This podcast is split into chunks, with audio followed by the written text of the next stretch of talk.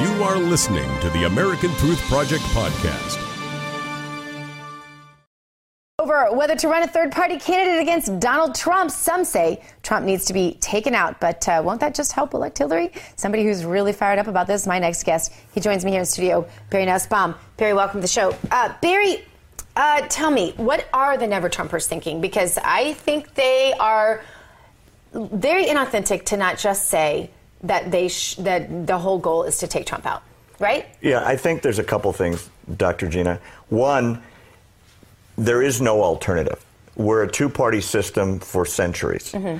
A third-party candidate has never won. Right. A third-party candidate with the existing political structure and the laws state by state, it's mathematically impossible. Right. There's only been two successful candidates in the last 100 years.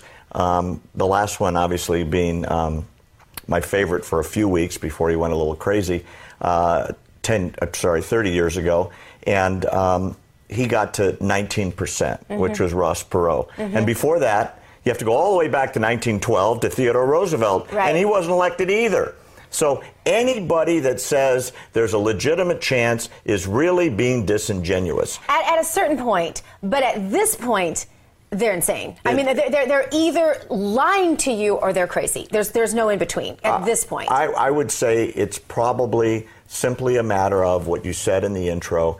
They don't want Trump so badly, they'll put up anybody. But now, don't they understand that the very reason Trump happened is because they've been so dishonest with the American public? So to even come out and pretend like you're going to put a candidate in at this juncture when they can't possibly even get on the ballot in enough states to win is so disingenuous and only further repels people. Don't they understand that? Well, I think it's really weirder than that. There's been a number of pundits that have actually written that they hope Trump loses. Mm-hmm. And then the obvious question is posed to them, well, that means that Hillary wins. Now, these are conservatives, right, by the way. Supposedly. And they say, well, that's okay, because 4 years from now, we'll put up a proper GOP candidate who will beat Hillary. And don't worry, she can't do that much damage in 4 years. For the people that remember Jimmy Carter, anybody can cause a lot of damage. I mean, the economic ruin we could be in at that point is unspeakable. Not to mention the Supreme Court.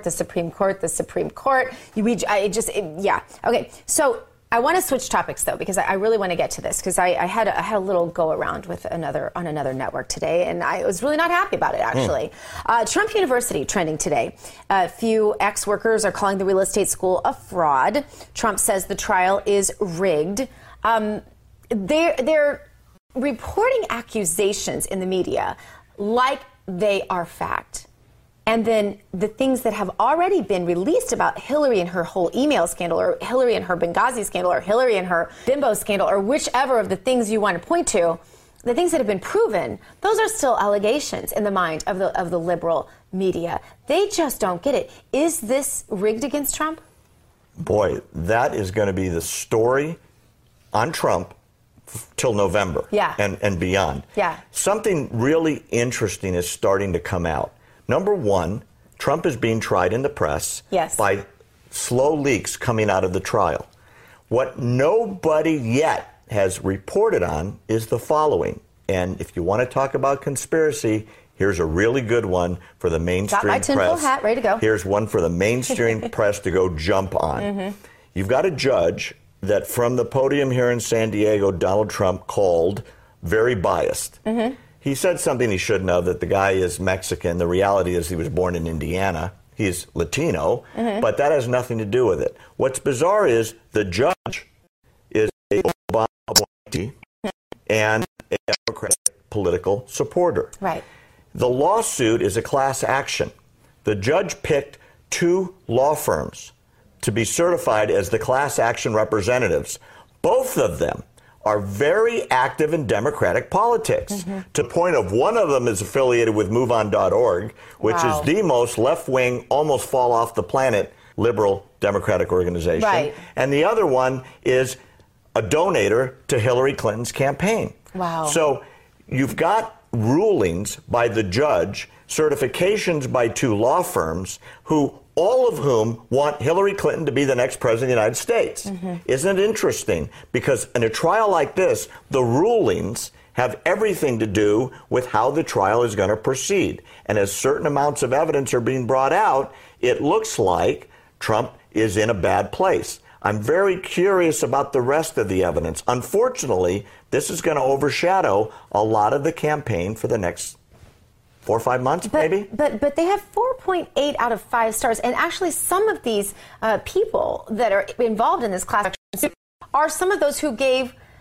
Trump University some of the highest ratings. How do they explain that? You know, I don't know about all the facts, but I'll tell you, I watched 2 hours today as depositions were being leaked. Mm-hmm. And some of these people that ended up part of the plaintiff's case had earlier given glowing recommendations about the school, had ended up giving more money, had said that even though Trump wasn't teaching, the teachers were quite good, and they were learning quite a bit, mm-hmm. and were happy they signed up, and then they ended up being plaintiffs. Mm-hmm. I find it curious that this becomes as important as anything else in the campaign. But how could it? Because this is a private thing. This is a private business.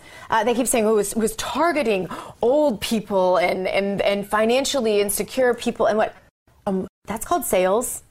People do that every single day, and every single sales job target. I mean, if you're going to make that argument, then the commercials on the most left of the lamestream media who are repeating these lies, the commercials on their network are targeting the mentally weak, the poor, and the old, right? So, I mean, that's what sales is. So to accuse them of that, one, seems very disingenuous to me. But number two, you hold that up to the Clinton Foundation.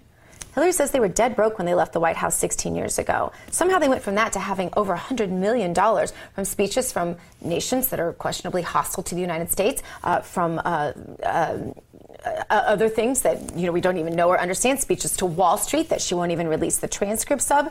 If there's something to be dangerous or afraid of, to me that's Hillary. I think what you're hitting on is what's resonating so greatly with a very large portion of Trump's supporters. Mm-hmm. When Trump talks about the press is biased and the press is giving part of the story and the press is slanted, in the beginning, there was a smattering of applause. Now people are understanding that the stories that they're getting are being adjusted and filtered by the source of that news, which is why you see people at Trump rallies standing ovations like crazy when he makes that exact point. Good point. Well, we're going to stay in touch with you, Barry. Thanks for being with us. Next, we check on the gorilla controversy that you're very much familiar with. And so we'll be back with more American Trends coming at you right after this. Stay where you are. Thanks for listening to the American Truth Project, a 501c3 nonprofit. Please subscribe to our podcast and follow us on our social media channels to stay plugged in to the truth.